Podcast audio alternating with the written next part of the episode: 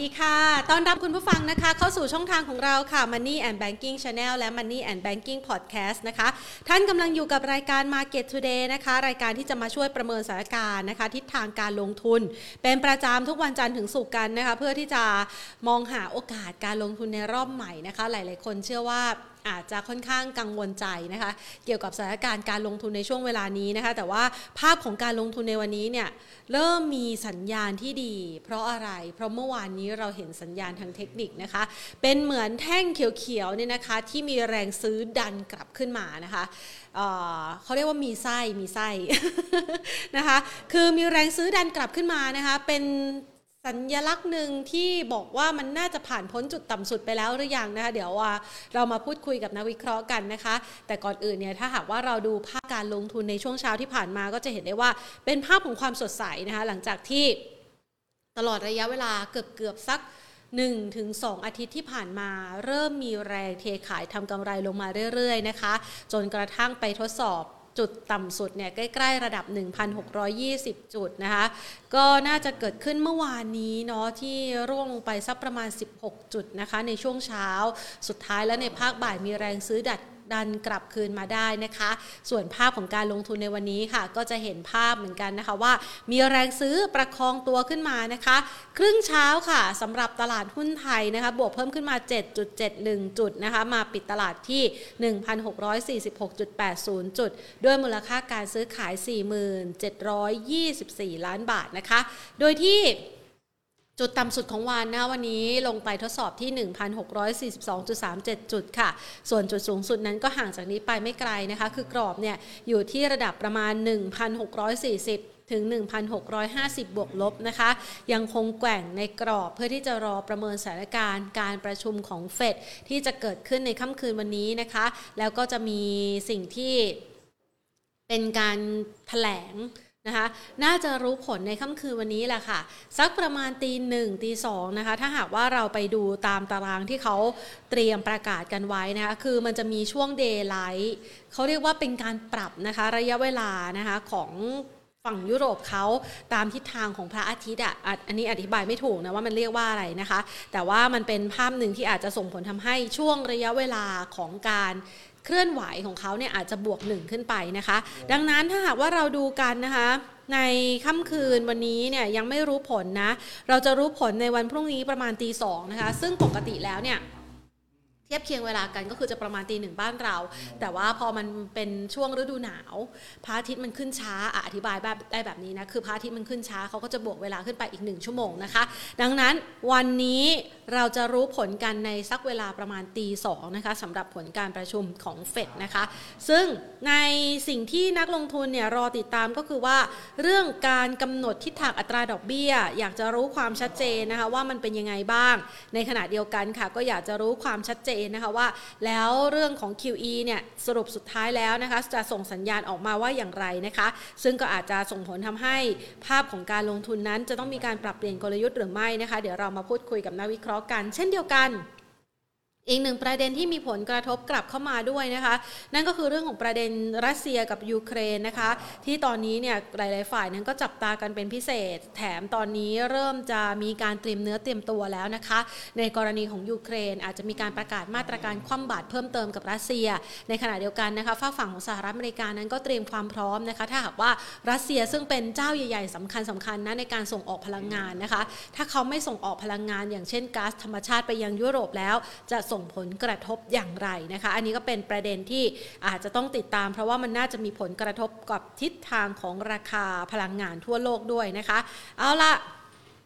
ถ้าเรามาดูกันนะคะสำหรับเช้าวันนี้นะคะใน 10 อันดับหลักทรัพย์ที่มีมูลค่าการซื้อขายสูงสุดนะคะ จะเห็นว่าส่วนใหญ่เนี่ยมีแรงซื้อเข้ามาหนาตา ทั้งในหุ้นกลุ่มธนาคาร ทั้งในหุ้นกลุ่มพลังงาน ทั้งในหุ้นกลุ่ม ICT นะคะอิเล็กทรอนิกส์ก็มานะวันนี้นะคะ ปรับตัวขึ้นมาค่อนข้างคึกคักเลย แล้วก็จะเห็นสัญญาณเชิงบวกกับหุ้นในกลุ่มปิโตรเคมีด้วยนะคะ ที่ปรับตัวเพิ่มขึ้นมาหรือแม้กระทั่งไฟฟ้าก็ยังมีแรงซื้อนะคะ เดี๋ยวเราคงจะได้เห็นภาพกันนะคะสำหรับ 10 อันดับแรกนำมาโดย K-Bank บวกเพิ่มขึ้นมา 1.39%ค่ะ True ขยับเพิ่มขึ้น 1.65%นะคะ ธนาคารกรุงเทพ ขยับเพิ่มขึ้น 0.75% CBG โอ้อันนี้นะคะคุณผู้ชมสอบถามเข้ามาเมื่อวานนี้ด้วยนะคะ CBG ดูเหมือนว่ามันยังไหลลงอยู่ต่อเนื่องนะคะ วันนี้ก็ไหลลงมา 5.16%นะคะปตทสพขยับขึ้น 1.6%ค่ะปตทบวกเพิ่มขึ้นมา 1.96%นะคะ เมื่อวานนี้ราคาน้ำมันนั้นรีบาวค่อนข้างจะแรงเลยทีเดียวนะคะ แล้วก็ SPRC นะคะวันนี้โอ้โห SPRC ปรับลดลงไปเกือบเกือบ10%นะคะ KCE ขยับเพิ่มขึ้น 2.01%ค่ะ IVL ขยับเพิ่มขึ้นมาได้ 1.58%นะคะสำหรับท่านใดนะคะที่ติดตัวไหนอยู่นะคะ อยากจะสอบถามเข้ามาก็ส่งคำถามเข้ามาได้เลยนะคะ เดี๋ยวจะได้เตรียมคำ เตรียมจดเอาไว้ แล้วก็สอบถามนักวิเคราะห์กันนะคะ SCB นะคะเป็นอันดับที่ 10 ค่ะ ขยับเพิ่มขึ้น 1.21%นะคะอะก่อนอื่นเรามาประเมินสถานการณ์กันดีกว่านะคะ หลาย ๆ คนลงทุนในหลายสินทรัพย์นะคะ แล้วก็มองเห็นจังหวะ หรือโอกาสในการลงทุนที่อยู่ในกรอบการซื้อขายแบบนี้ มันสามารถลงทุนในรูปแบบของ Safe 50 Index Future ได้นะคะ หรือแม้กระทั่งทิศทางของราคาทองคำด้วยนะคะ เดี๋ยวขออนุญาตต่อสายนะคะ ไปพูดคุยกับคุณชลทิศนวลพรับนะคะ ผู้จัดการฝ่ายวิเคราะห์จากฮั่วเซ่งเฮงโกลด์ฟิวเจอร์นะคะเพื่อที่จะประเมินนะในมุมมองที่คุณชลทิศจะมองอย่างไรกับการประชุมในค่ำคืนวันนี้นะคะ สวัสดีค่ะพี่ชล ครับพี่แพนค่ะแหมเรียกซะเป็นกันเองเลย อะไรนะครับบางบางวันเรียกน้องแพนบ้างก็ได้นะคะไม่ไม่ไม่ผมอ๋อไม่ตีตัวเสมอที่อะครับ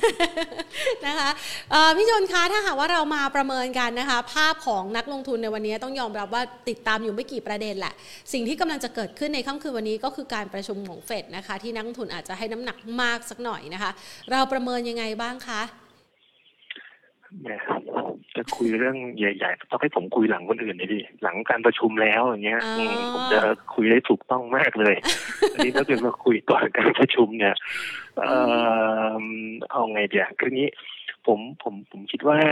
เสร็จเนี่ยเขาบอกเรามาตลอดอะว่าเขาจะพยายามจะสื่อสารกับตลาดให้ชัดเจนที่สุด เพราะว่าเขากลัวตลาดจะมีความสับสนค่ะแล้วไอการประชุมคืนนี้มันเป็นการประชุมครั้งแรกของปีอะฮะ พอประชุมครั้งแรกของปีมีแค่เอกสารมาแจกเท่านั้นเองค่ะไม่ไม่ได้มีข้อมูลอะไรที่ลึกมากรวมทั้งไม่มีเอ่อไม่มีกำหนดให้ผู้ที่เขาประชุมออกมาแถลงอะไรด้วยไอ้ดอทพลอตอะไรก็ไม่มีอือฮึเพราะฉะนั้นสิ่งที่เขาจะทำเนี่ย ถ้าหากว่าทำอะไรที่มันเอ่อเหนือกว่าที่ตลาดประเมินไว้เนี่ย ผมเข้าใจว่าเขาไม่น่าจะทำคืนนี้นะฮะอืมก็เข้าใจว่าเขาน่าจะเอ่อ มีการพูดถึงรายละเอียดเกี่ยวกับเรื่องของเงินเฟ้อเรื่องเกี่ยวกับ ความจำเป็นที่จะต้องมีการขึ้นดอกเบี้ย อันนี้ก็เป็นสิ่งที่ตลาดประเมินเอาไว้อยู่แล้วนะฮะค่ะแต่ว่าสิ่งหนึ่งซึ่งซึ่งนักลงทุนก็เคยตั้งข้อสังเกตเอาไว้รวมทั้งผมด้วย ผมเป็นหัวโจกเลยแหละ ตั้งแต่รอบที่แล้วอะใช่ไหมประชุมเสร็จไม่พูดสักแอะหนึ่งเลยอะไอ้เรื่องลดขนาดงบดุลจำได้ไหมแต่พอคุณพาเวลออกมาแถลงปุ๊บเอาแล้วออกมาพูด เพราะฉะนั้นครั้งเนี้ยคงต้องต้องดูว่าเขาจะเอ่อ พูดเรื่องขนาดลดขนาดงบดุลไหมนะฮะถ้าหากว่ามีการพูดเรื่องเนี้ยก็คงต้องดูว่าเงื่อนเวลาจะเป็นเมื่อไหร่ทีนี้ต้องไปประเมินกันต่อครับ ผมผมดูว่าตอนเนี้ยเงินเฟ้อของสหรัฐอะมันเป็นปัญหาแม้ว่าเฟดเองเขาจะบอกเสมอว่ามันเป็นแค่ชั่วครั้งชั่วคราวถูกไหมค่ะแต่ตอนเนี้ยมันมันดูจะไม่ชั่วคราวแล้วอะอืมมันมันดูจะหนักพอสมควรนะค่ะฮะแล้ว ที่ผ่านมาเนี่ยเขาเรียกว่าสี่เดือนหลังสุดเนี่ย ตั้งแต่เดือนกันยาตุลาพฤศจิกธันวาเนี่ยเงินเฟ้อของสหรัฐที่หกเปอร์เซ็นตลอดเลย สูงกว่าหกเปอร์เซ็นแล้วตอนเนี้ยมกรากุมภามีนาเฟดเนี่ยเขาคาดการณ์เขาเขาคาดหวังว่ากันไม่ใช่คาดการณ์คาดหวังว่าหลังมีนาไปแล้วเงินเฟ้อจะต่ำกว่าหกเปอร์เซ็นค่ะถ้าต่ำกว่าหกเปอร์เซ็นปุ๊บเนี่ยเขาก็จะขึ้นดอกเบี้ยเหมือนเดิมแหละแต่จะขึ้นแค่สามครั้งสองครั้งสองครั้งสามครั้งก็ว่าไปอือฮึแต่ว่า ถ้ามันไม่หกเปอร์เซ็นถ้ามันไม่ต่ำกว่าหกเปอร์เซ็นต์นะพี่อ่าภาษานักนักเศรษฐศาสตร์เขาใช้คำว่าอะไรนะ behind the curve คือาฮะคือคือจะปรับดอกเบี้ยได้ช้า นั่นหมายความว่า ผมกำลังจะบอกว่าครั้งเนี้ยคงยังไม่ขึ้นดอกเบี้ย แต่ว่าถ้าจะขึ้นเนี่ยน่าจะเป็นมีนาคมนะฮะถ้าแต่ถ้าหากว่ามีนาคมตั้งแต่มกรากุมภามีนาเนี่ยเงินเฟ้อยังสูงกว่าหกเปอร์เซ็นต์อีกนะ ผมคิดว่าครั้งนั้นแหละ มีนาคมเนี่ยแหละเขาจะพูดชัดเจนมากเลยว่า ที่คิดมาตลอดเนี่ย ฉันคิดผิดนะไอ้เรื่องเงินเฟ้อจะชั่วคราวเนี่ย คงไม่แล้วล่ะ อาจจะอยู่นานขึ้น เรื่องลดขนาดงบดุลก็จำเป็นจะต้องทำเร็วขึ้น เนี่ย ผมก็เลยเข้าใจว่าเขาน่าจะออกอาวุธหนักๆเนี่ย ประมาณมีนาคมครับอ๋อ นะคะ คือดังนั้นเนี่ยถ้าหากว่าเราเห็นภาพแบบนี้ จังหวะช่วงของการประชุมครั้งนี้ก็น่าจะเป็นโอกาสในการเก็บของสิคะ เก็บของหมายถึงหุ้นทองหรือว่าทั้งหุ้นเก็บทั้งของทองก็ดี เพราะว่าเอิ่มดูเหมือนว่ามันจะไม่ได้อ่าก็คือไม่ได้เป็นข่าวร้ายหนึ่งคือไม่ได้ขึ้นดอกเบี้ยสองก็อาจจะยังไม่ได้มีความชัดเจนเกี่ยวกับเรื่องของอ่าจะไม่ลด QE ในครั้งนี้ เราก็น่าจะยัง enjoy ได้อีกสักหนึ่งถึงสองเดือน ก็จะมองอย่างนั้นก็ได้ฮะอืจริงแต่ว่าผมผมคิดว่าถ้าเกิดว่าจะเอาถ้าพูดเป็นรวมๆทั้งสองผลิตภัณฑ์แล้วกันในมุมมองค่ะของผมนะอ่าฮะถ้าถ้าหากว่าดูจากภาพรวมอะอะไรที่มันน่าสนใจกว่า ผมเคยคุยกับพี่แพนว่าเสือซ่อนเล็บอ่าจำได้ไหมฮะจำได้เอทองอคำเพราะว่าเพราะว่ามันมีเรื่องเรื่องเงินเฟ้อหนุนอยู่อะ แล้วไปดูว่าเงินเฟ้อของสหรัฐตอนเนี้ย มันมันเกิดขึ้นเพราะอะไรฮะ มันเกิดขึ้นเพราะว่าเขาบอกเป็นเพราะโควิดอืม ใช่ปะเป็นเพราะโควิดที่ผมก็ถามว่าแล้วถ้าโควิดมันจบลงอะอืมทุกอย่างมันจะดีขึ้นเลยไหมพี่คิดยังไง เออก็ผมต้องไม่รู้นะคลี่คลายไปทีละนิดไหมอ่าใช่ไหมนี่อ่าฮะพี่คิด แต่ทีเนี้ยอ่าผมเนี่ยกูเป็นพวกชอบคิดอะไรไม่เหมือนมนุษย์มนาต้องอีกแล้วอะทำไมเออคะพอมีโควิดปุ๊บอ่าก็บอกว่าทำให้ขาดแรงงานค่ะพอขาดแรงงานปุ๊บต้องขึ้นค่าแรงอือฮึพอขึ้นค่าแรงปุ๊บต้นทุนก็เพิ่ม ต้นทุนเพิ่ม เงินเฟ้อก็ขึ้นอือฮึใช่ไหมมพอค่าแรงขึ้นก็ทำให้คนมีความต้องการสินค้าเพิ่มขึ้น นี่พอพูดเรื่องเงินเฟ้อนี่ไม่ไม่คิดเลยนะว่าพี่จะถามผมไหมเนี่ยเรื่องเงินเฟ้อพี่ได้ดูคลิปคุณโจไบเดนนะเมื่อคืนอ่าเขาที่พูดเรามีคนไปถามค่ะนะอืมอ่าฮะมันมันพี่เลยไม่ถามผมเลยพี่ควรจะตอบรุน แรงอย่างนั้นคือคุณโจไบเดนก็บอกว่าอ่าเอ่ฮะอคนมีเงินเยอะมันเลยเกิดเงินเฟ้อออ่าฮะอืมก็เป็นไปตามทฤษฎีแต่มีบางประเทศก็บอกว่าเอ่อของแพงเพราะเงินเฟ้ออันนี้ผมไม่บอกประเทศอะไรไปลอง search Google ดูก็งงงๆอยู่เหมือนกันไอ้ตัวเนี้ยแล้วบอกว่าถ้าเกิดบอกโควิด มันจบลงอะอือฮึผมก็กำลังคิดว่าแล้วตอนเนี้ยที่บอกว่ามันเกิดไอ้ปัญหา supply chain เนี่ย เป็นเพราะว่าเศรษฐกิจเริ่มเปิดแล้ว ก็เลยมีความต้องการสินค้าและบริการมากขึ้นค่ะ ส่งสินค้าก็ยังขาด แล้วถ้าหากว่าฉีดวัคซีนกันเยอะๆ แล้วถ้าสหรัฐก็เปิดประเทศสมบูรณ์แบบไม่มีการ work from home แล้ว ดีมานไม่ยิ่งขึ้นกว่านี้อะพี่อ๋อถูกไหมคนก็จะยิ่งผมรวยคิดขึ้นออย่างนี้ใช่ไหมเงินเฟ้อใช่ก็จะยิ่งวิ่งขึ้น พี่พี่ลองดูนะอือฮึคุณมีมีพวกเพื่อนๆเนี่ยมันไปทำงานอยู่สหรัฐบอกว่า สมัครงานที่ใหม่เนี่ยเขาจ่ายโบนัสเลยนะโอ้ยังไม่ต้องทำงานเลยอะคือมันอ่าฮะขาดแรงงานกันมากๆภูเลมิยใจตอนกันเนี้ยสุดๆค่ะ ใช่พี่ก็ต้องเพิ่มแรงให้ผมด้วยแล้วนะต่อไปเนี่ยแล้วมันจะเกิดอะไรขึ้นนะพี่แล้วถ้าโควิดจบ ทุกคนก็ยังต้องการสินค้าและบริการมากขึ้นสภาพการผลิตตอนเนี้ยไปผลิตที่ไหนฮะอืมย้ายกลับไปผลิตในสหรัฐต้นทุนมันแพงมากอะอ่าฮะแล้วอย่างนี้เงินเฟ้อมันจะลงไหมอะเออผมผมก็ยังตั้งข้อสังเกตอย่างนี้นะค่ะเออแล้วเมื่อก่อนเนี้ยสหรัฐเขาเคยมาซื้อของจากจีน ตอนนี้จีนก็บอกเอ้ยฉันจะส่งออกน้อยลงแล้วนะอือฮึเงินเฟ้อมันก็ก็ก็ไม่น่าจะลงเร็วเพราะฉะนั้นตรงเนี้ยผมเลยคิดว่า ทองมันยังดูดีนะอืเอออฮึมันมันมันมันยังมีประเด็นให้เราให้เราเล่นต่อได้ แต่ว่าตลาดหุ้นน่ะที่ที่ผมเคยคุยกับพี่ว่าเอ่อไอ้เรื่องลดขนาดงบดุลน่ะ แล้วก็ไอ้เรื่องเกี่ยวกับการลด QE ขึ้นดอกเบี้ยเนี่ยผมบอกว่าทุกครั้งนะฮะที่มีการขึ้นดอกเบี้ยเป็นซีรีส์ใหญ่ๆเนี่ยทองมันไม่ลงนะฮะทองมันขึ้นใช่ไหมค่ะแล้วรอบเนี้ยมีเงินเฟ้อด้วยอะแล้วส่วนตลาดหุ้นเนี่ย ที่เคยไปทำหาค่าความสัมพันธ์ออกมาเนี่ย ปรากฏว่าไอ้การเพิ่มขนาดงบดุลเมื่อสองปีที่แล้วเมื่อเดือนที่ที่ที่เฟดเขาทำ QE รอบล่าสุดอะตอนที่โควิดมาแรกๆเลยตอนนั้นเนี่ยค่าความสัมพันธ์ระหว่างหุ้นกับขนาดงบดุลของสหรัฐเนี่ยเกือบเกือบหนึ่งเปอร์เซ็นต์อะเอ้ยเกือบเกือบเท่าเกือบเกือบค่าค่าออกมาใกล้ๆหนึ่งอะว่าง่ายๆ คือมีค่าค่าความสัมพันธ์กันมากๆเลยอะ ใช่ไหมเพราะฉะนั้นถ้าถามว่าถ้าเขาลดขนาดงบดุลลงอะ ผมคิดว่ามันจะมีผลกับทองน้อยกว่าใช่ไหมแล้วมันจะมีผลกับตลาดหุ้นเสียเยอะ เพราะตอนนี้เขาก็คุยกันว่าฟองสบู่เนี่ยมันเกิดขึ้นในหลายสินทรัพย์ราคาบ้านในสหรัฐก็ขึ้น ตลาดหุ้นก็ขึ้น คริปโตของที่แพนก็ขึ้น น้ำหนักที่แพนก็ขึ้นมีอย่างเดียวที่เขาจะไม่พูดถึงฟองสบู่เลยอะอ่าฮะฮะมันคือทองคำอะใช่ไหมเออเพราะฉะนั้นก็ไม่ได้จะมาเชียร์ ซื้ออะไรนะฮะแต่ว่าจะบอกว่ามันมันยังไม่ได้มีมีเหตุอะไร ซึ่งซึ่งทำให้บอกว่าทองมันน่าจะลงยกเว้นว่าเขาจะบอกว่าขึ้นดอกเบี้ยแรงๆทองอาจจะทิ้งตัวลงไปเยอะหน่อย แต่สุดท้ายแล้วพอมันมีเรื่องเงินเฟ้อกลับเข้ามาเนี่ยมันก็จะทำให้ทองดีดตัวกลับขึ้นมาได้ เพราะงั้นผมผมเลยมองว่าความน่าสนใจของทองมันยังมากกว่า ส่วนถ้าเป็นตัวหุ้นเนี่ยเอ่อถ้าจะเล่นอย่างที่บอกว่ามันจะมีโอกาสให้เราเล่นได้ ก็คือเล่น rebound ขึ้นไป มันลงมาเยอะๆนี่ก็เล่นดีดตัวกลับขึ้นไป ส่วนถ้าเป็นตัวหุ้นน่ะ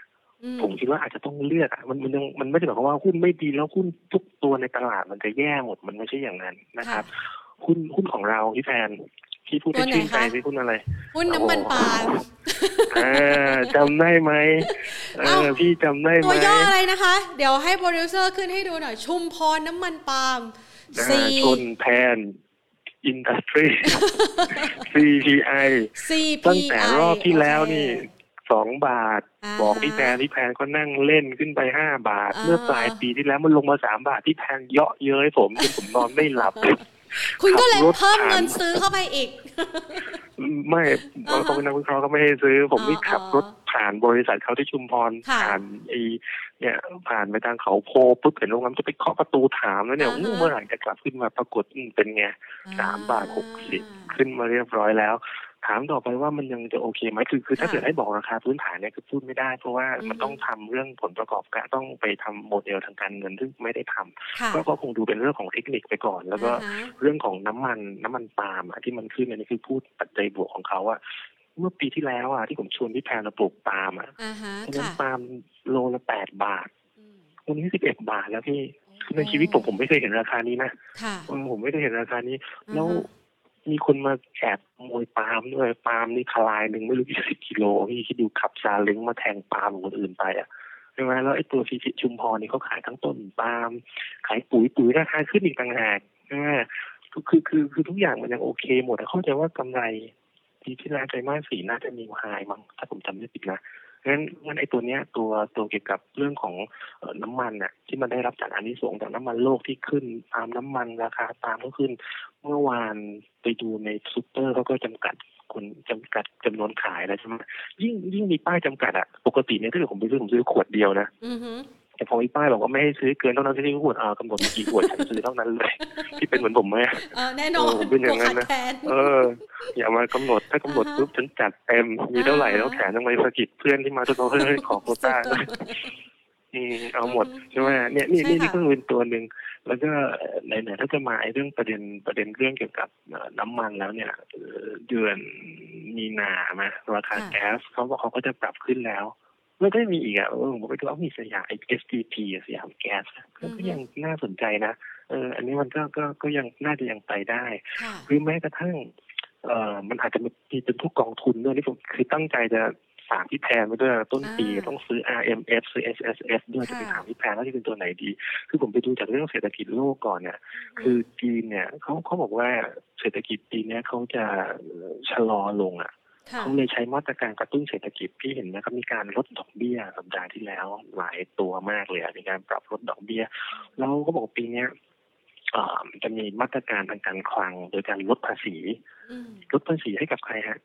อุตสาหกรรมเทคโนโลยีฮะลดภาษีให้ใครครับ พวกการศึกษาครับ ลดภาษีให้ใครครับ พวกไอ้พวก medical care ครับ พวกสุขภาพโรงพยาบาลพวกเนี้ยเออถามว่าเพราะอะไรเขาถึงต้องช่วยกลุ่มเนี้ย ก็หนึ่งแหละโอเคโควิด มันแน่ๆอยู่แล้ว แล้วสองตัวเนี้ยคนจีนน่ะ มีลูกน้อยลงใช่ไหมเขาบอกให้มีลูกสามคนได้แล้วอะไรเขาเริ่มบอกมาเนี่ย คนไทยด้วยแหละ เออนั่นแหละก็ก็แต่บ้านเราก็ยังยังไม่เท่ากับจีนของจีนตอนนี้เขาบอกว่าคนตายกับคนเกิดนี่เท่าเท่ากันแล้วนะปีหนึ่งอะใช่ไหมเขาก็บอกว่าคนที่ไม่อยากมีลูกเท่าไรค่าเรียนลูกแพงใช่ไหมค่าเรียนลูกแพงค่าไปหาหมอแพงก็ไม่ต้องมีลูกมันละกันเขาก็เลยบอกว่า เออเขาก็เลยสนับสนุนเนี่ยต้องลดลงเออเนี่ย ก็ก็เป็นตัวหนึ่งซึ่งผมคิดว่า มันจะมีพวกบลจที่เขาไปลงทุนในในในกองทุนที่ไปลงทุนในจีนในพวกอุตสาหกรรมพวกเนี้ยเออมันก็น่าสนใจนะ อันนี้ผมก็ต้องบอกลองฝากพี่แทนไปดูแล้วก็มาบอกด้วยว่ามีตัวไหน ซึ่งผมคิดว่าปีนี้มันน่าจะน่าจะเป็นตีมซึ่งเล่นได้นะ ถ้าเป็นกองทุนในหุ้นพวกนี้เออผมเลยบอกว่าภาพรวมเนี่ยก็คงต้องเลือกเป็นกลุ่มๆไปอะว่าจะเป็นยังไง แต่ถ้าหากเป็นภาพรวมตลาดหุ้นเนี่ยผมก็สรุปเหมือนที่คุยกับพี่มาต้นปีอะ อาหารเสือคือที่แทนแต่ถ้าหากว่าตลาดหุ้นคือเสือติดจานผมยังคิดอย่างนั้นอยู่ครับ เสือตัวนั้นต้องกินดิฉันอิ่มแน่นอนเพราะทุกวันนี้เนื้อเยอะ ต้องใช้คำว่าต้องใช้คำว่าสามสี่ตัวจะอิ่มไหมไอ้จะไม่อิ่มหรือเปล่าอย่างนั้นดีกว่าพี่จะพอไหมนะอ่านะคะอ่าทีนี้มาดูต่อนะคะ หลายๆคนบอกว่าถ้ามองเนี่ยนะคะ มองไปที่ราคาทองคำคุณบอกว่าเป็นเสือ ซ่อนซ่อนเล็บใช่ไหมเสือซ่อนเล็บจำได้ที่หญิงถามเล็บยาวไหมน่ารักมากเลยพิธีกรคนนั้นนะคะในช่วงระยะเวลา 1-2 ปีที่ผ่านมาเราคาดหวังนะคะที่จะเห็นราคาทองคำกลับไปเยือนจุดสูงสุดที่เขาเคยทำเหนือ 2,000 ปีนี้เนี่ยถ้าเป็นเสือซ่อนเล็บ มีโอกาสตะกายขึ้นไปถึงตรงนั้นไหมคะ หรือมีโอกาสตะกายเลยไปอีกคะ คือคือไอ้เรื่องเรื่องหลักที่มันทำให้ให้ให้ทองขึ้นไปเยอะนั้นนะเพราะสภาพคล่องมันเยอะมากใช่ไหมฮะสภาพคล่องมันเยอะมากก็มาจาก QE มาจากเรื่องของโควิดเป็นหลัก ก็เลยทำให้ทองขึ้นไปได้ไกล แต่ณขณะเนี้ยสภาพคล่องมันยังไม่ได้มีเยอะขนาดนั้นอันนี้อันนี้เรียนตามตอนต้นอย่างนี้ก่อนนะสภาพคล่องมันยังไม่ได้มีเยอะขนาดนั้นนะมันเลยทำให้คิดว่าทองเนี่ยขึ้นได้แต่คงแบบไม่สามารถขึ้นไปถึงสองพันเหรียญได้ ใช่ไหมนี่คือข้อมูลณขณะนี้ แต่ว่าเราก็ต้องไปดูต่อไปว่า เอ๊ะมันจะมีเหตุอื่นเหตุการณ์อื่นอีกไหมที่มันจะทำให้มีความกังวลเกิดขึ้น สิ่งที่มันอยู่นอกเหนือความคาดหมายมีอะไรบ้างอะรัสเซียยูเครนใช่ไหมมันก็มีปัญหาเรื่องที่เขาจะไปเอากลุ่มประเทศของเขากลับมา ทุกคนก็บอกเอ๊ะมันมันจะเกิดปัญหาไหม มันจะเกิดสงครามไหมครูครูทางรัฐศาสตร์ก็บอกว่า ความกลัวความโลภอะ มันจะก่อให้เกิดสงครามใช่ไหมสหรัฐเขาก็กลัวกลัวรัสเซียเนี่ยจะไปเอาประเทศสมาชิกเดิมๆที่เป็นกลุ่มเดิมของของประเทศของเขากลับคืนมา รัสเซียเองเขาก็โลภเขาบอกอุ้ยประเทศเขาใหญ่ขนาดนี้เขาต้องการที่จะได้เพิ่มขึ้นมาอีกอะ ใช่ไหมความโลภกับความกลัวเนี่ยมันทำให้เกิดสงครามขึ้นมาได้ ครูทางรัฐศาสตร์ก็บอกอย่างนั้นครูทางการเงินก็บอกว่าความโลภกับความกลัวมันทำให้การตัดสินใจลงทุนขาดเหตุผลนะเห็นไหมเออนี่แหละมันมันก็จะเป็นมันก็จะเป็นสิ่งซึ่งแบบจูนเหนือความคาดหมายแล้วถ้าหากว่ามันมีสงครามเกิดขึ้น มีเรื่องของความไม่แน่นอนเกิดขึ้นอย่างที่เรียนไปตอนต้นเอลสักครู่เนี่ยว่ารัสเซียยูเครนสหรัฐถ้ามันมีปัญหา แต่ผมคิดว่าสถานการณ์ตอนนี้เขาคงไม่พร้อมทำสงครามมั้ง เพราะสหรัฐเองก็เศรษฐกิจบ้านเขาก็แย่ใช่ไหมรายงานไอ้ตัวความเชื่อมั่นของเอ่อเขาใช้ว่าอะไรความนิยมของคุณโจไบเดนอะก็น้อยลงออกมาล่าสุดเนี่ยจะบอกเต็มทีไหมเนี่ยสามครบหนึ่งปี ครบหนึ่งปีแล้วกันออกมาอยู่ที่อนุมัติให้ทำงานต่อ approve อยู่ที่สี่สิบเปอร์เซ็นต์ต่ำที่สุดตั้งแต่เป็นประธานาธิบดีมามีคนเดียวที่ต่ำกว่านี้ที่แทนทายได้อยู่แล้วว่าใคร ไม่ โดนัลด์ทรัมป์ไหมคนเออนั่นแหละคนรักของพี่ ไม่มีใครทำต่ำได้ขนาดนั้นอีกแล้วแหมพี่พี่จะไปตอบถึงคนอื่นไม่ได้นะนี่ผมถามถึงประธานเพราะดิฉันเพิ่งเกิดมาได้แค่ยี่สิบสี่ปีดิฉันทันอยู่แค่ไม่กี่ปีนี้ใช่ไม่ไม่พี่แพรพี่แพรเขาคุยกับผมเลยเขาบอกเขาบอกเขาเป็นวัยรุ่นยุคเก้าศูนย์แต่จริงๆไม่ใช่นะของผมนี่ก็เก้าศูนย์แต่ผมว่าหนึ่งเก้าเก้าศูนย์พี่แพรนะสองสี่เก้าศูนย์เราคนละซีรีส์กันโอเคเขารู้กันหมดนี่ นี่แหละคือคือเรื่องของความไม่แน่นอนก็เนี่ยเรื่องของรัสเซีย อันนี้ถ้าเกิดถ้าเกิดเกิดปัญหาขึ้นนะ มันจะทำให้ทองขึ้นไปนั่นคือหนึ่งสองก็คือเรื่องเศรษฐกิจนี่แหละ คือคือ ตอนนี้ผมก็ไม่เข้าใจว่าทำไมหลาย ๆ คนมองว่าปีนี้จะดีกว่าปีที่แล้วแต่ผมกลับมองว่าปีนี้จะแย่กว่าปีที่แล้วเศรษฐกิจเศรษฐกิจโลกนะเพราะว่าจีนเขาก็จะตั้งเป้าเศรษฐกิจของเขาว่าจะขยายตัวน้อยลงส่งออกก็จะน้อยลงนำเข้าก็จะน้อยลงจีนก็เป็นเบอร์สองของโลกอะฮะแล้วเศรษฐกิจสหรัฐก็ประมาณกันว่าจะจะไม่ดีใช่ไหมเพราะฉะนั้นเศรษฐกิจโลกปีนี้ผมคิดว่าน่าจะไม่ค่อยโอเคเท่าไหร่ นั่นนั่นนั่นคือปัญหาแรก แล้วย้อนกลับไปที่เรื่องดอกเบี้ยเรื่องเงินเฟ้อเมื่อตอนตอนปีหนึ่งแปดเนี่ยตอนนั้นคุณพาวเวลเขาเขาเขาขึ้นดอกเบี้ยเร็วมากอะเขาขึ้นดอกเบี้ยเร็วปุ๊บท้ายที่สุดต้องรีบลดดอกเบี้ยลงเพราะมันส่งผลต่อเศรษฐกิจ แล้วถ้าหากว่าปีเนี้ยมันจะไม่ได้บอกว่าขึ้นดอกเบี้ยเร็วไปอะ มันจะเกิดว่าขึ้นดอกเบี้ยช้าไป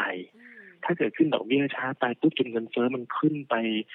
ผมคิดว่าอาจจะไม่ถึงสองหลักแต่ถ้าเกิดมันมันไปค้างอยู่ที่แบบหกเปอร์เซ็นต์เจ็ดเปอร์เซ็นต์จนไม่ลงเลยจนถึงปลายปีอย่างเงี้ย แล้วปลายปีมีเลือกตั้งสหรัฐอีก เลือกตั้งกลางเทอมเนาะถ้าเลือกตั้งกลางเทอมปุ๊บปรากฏว่าเดโมแครตของคุณไบเดนได้เสียงน้อยกว่าทั้งสองสภาขึ้นมาคราวนี้สนุกเลยมันออกกฎหมายก็ออกยากขึ้นเนี่ยอันเนี้ยมันมันเป็นประเด็นซึ่ง ซึ่งเป็นว่าอยู่เหนือการคาดการณ์แต่มันก็เป็นเป็นสิ่งซึ่งดึงดูดใจอะว่าเอ๊ะถ้าอย่างเนี้ยมันยังมีประเด็นให้เอื้ออยู่ผม ผมคงตอบว่าข้อมูลณขณะเนี้ยราคาทองคงไม่น่าจะถึงสองพันแต่ว่าไม่น่าจะลงไปลึกใช้ลักษณะที่ว่าลงมาแล้วก็ซื้อก็ได้ แล้วก็ดูดูเป็นประเด็นไปก็ได้ฮะอย่างตอนเนี้ยที่เราเคยคุยกันใกล้ที่สุดเนี่ยเราบอกว่าเป็น จุดจีนใช่ไหมจุดจีนจะเป็นเป็นเป็นประเด็น ซึ่งเราคิดว่าเราต้องซื้อกุเก่งกำไรกัน แล้วมกราคมกุมภาพันธ์จะเป็นช่วงซึ่งทองมักจะให้ผลตอบแทนดีที่สุด แล้วเมื่อสักครู่เราคุยกันว่ามีนาคมเนี่ยน่าจะเป็น เดือนชี้เป็นชี้ตายของเฟดแล้วว่าเขาจะขึ้นดอกเบี้ย แล้วเงินเฟ้อจะเป็นยังไง เพราะฉะนั้นถ้าเกิดผมกลับไปดูสถิติอีกอะสถิติเขาก็บอกว่าจุดจีนเนี่ยพอพอช่วงหนึ่งสัปดาห์ก่อนจุดจีนเนี่ยโดยเฉลี่ยสิบกว่าปีที่ผ่านมาเนี่ยทองจะขึ้นประมาณสักเปอร์เซ็นต์หนึ่งแล้วก็ผ่านไปแล้วสักหนึ่งสัปดาห์ราคาทองจะเริ่มลงฮะ แล้วก็หลังจากนั้นไปแล้วหนึ่งเดือน อันนี้คือยังหาเหตุผลไม่ได้ถึงวาเลนไทน์ก็ได้บางพี่แต่ตอนนี้พี่คงไม่ไม่ไม่ได้เกี่ยวข้องวาเลนไทน์มันเป็นวัยของพวกผม วัยพี่นุ่นสงการวันผู้สูงอายุอยู่ตรงโน้นไป ก็สิ่งที่จะบอกคือว่าหลังจากแล้วหลังจากจุดจีนแล้วหนึ่งสัปดาห์ทองจะเริ่มซึม แล้วหลังจากนั้นหนึ่งเดือนจะเริ่มกลับขึ้นมาใหม่ใช่ไหมเพราะฉะนั้นถ้าหากว่าจะจะเล่นเก็งกำไรณขนาดเนี้ยยังไม่ต้องไปมองถึงสองพันก็ได้ ก็เป็นว่าถ้าท่านมีอยู่ ก็ถือต่อไป แล้วก็ไปรอขายเนี่ยใกล้ๆสงเออไม่ใช่จุดจีนหรือหลังจุดจีนแล้วสักวันสองวันก็ค่อยๆขาย ส่วนท่านที่ยังไม่มี ท่านที่ยังไม่มีก็ไปรอให้ผ่านจุดจีนไปก่อนนะแล้วก็ไปรอซื้อตรงนั้น แล้วก็ถือไปแล้วก็ไปรอสักมีนาเงี้ยอ่าใกล้ๆเสร็จเขาจะออกอาวุธตรงนั้นเนี่ยซึ่งซึ่งผมคิดว่ามันน่าจะขึ้นได้เร็วถ้าเงินเฟ้อรอติดตามก็ได้ครับ มกราคม กุมภาพันธ์มีนาคมสามเดือนเนี้ยถ้าเงินเฟ้อยังห้าถึงหกเปอร์เซ็นต์นะ ผมคิดว่าทองลงไม่เยอะแล้วน่าจะไปได้อีกครับ นะคะเอาเซ็ต50 Index Future ค่ะ ทิ้งท้ายให้สักหน่อยนะคะ เราประเมินยังไงบ้างเศรษฐกิจโลกไม่ดีนะคะ คือถ้ามองเศรษฐกิจโลกปีนี้อาจจะไม่ดี เพราะว่าปีที่ผ่านมาเขาฟื้นตัวได้ดีนะคะ แต่ปีนี้เศรษฐกิจไทยมันต้องดีสิดีไหมคะ แล้วมองกลับเข้ามาในเซ็ต50 ดีไหมคะ เศรษฐกิจไทยจะดีไหมเหรอที่แต่จริง ๆ เศรษฐกิจไทยปีที่แล้วเนี่ย บ้านเราดีได้ด้วยเรื่องของการส่งออก ค่ะใช่ไหมเราเห็นแล้ว แต่ปีนี้ ท่านจุลินของผมอะท่านชงนะพี่พี่ได้เชิญนั้นมาวันเล่งไม่ยี่ก่อนอันนี้แซวแซวของไม่มีอะไรคือคือสิ่งที่จะบอกคือว่ายังไงก็ไปด้วยกันละครับพี่คือสิ่งที่จะบอกคือว่าบ้านเราเนี่ยส่งออกไปจีนเยอะ แล้วเมื่อสักครู่ที่ผมนำเรียนว่าจีนเนี่ยเขาบอกว่าปีเนี้ยนำเข้าอะเขาจะนำเข้าน้อยลงนะฮะแล้วคราวนี้เราจะส่งออกไป จีนได้มากเหมือนเดิมหรือเปล่านอใช่ไหมนั่นนั่นคือสิ่งซึ่งต้องต้องไปดูว่าเราจะสามารถส่งออกไปที่อื่นได้ไหมเรื่องท่องเที่ยว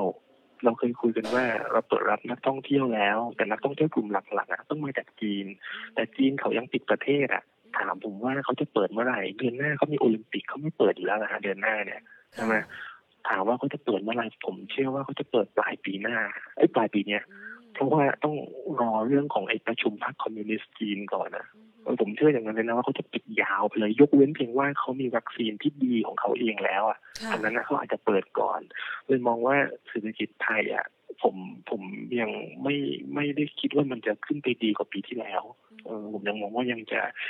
ดูอย่างดีก็จะทรงๆอาจจะอ่อนตัวลงมาด้วยซ้ำไปนี่ผมคิดอย่างนั้นนะส่วนถ้าเกิดว่าจะเล่นกินกันตลาดหุ้นเนี่ยในตลาดในตัวฟิวเจอร์เองเนี่ย ระยะสั้นเนี่ยมีสัญญาณที่ดูดีขึ้นแหละ ก็ก็เมื่อวานนี้ก็บวกขึ้นมาได้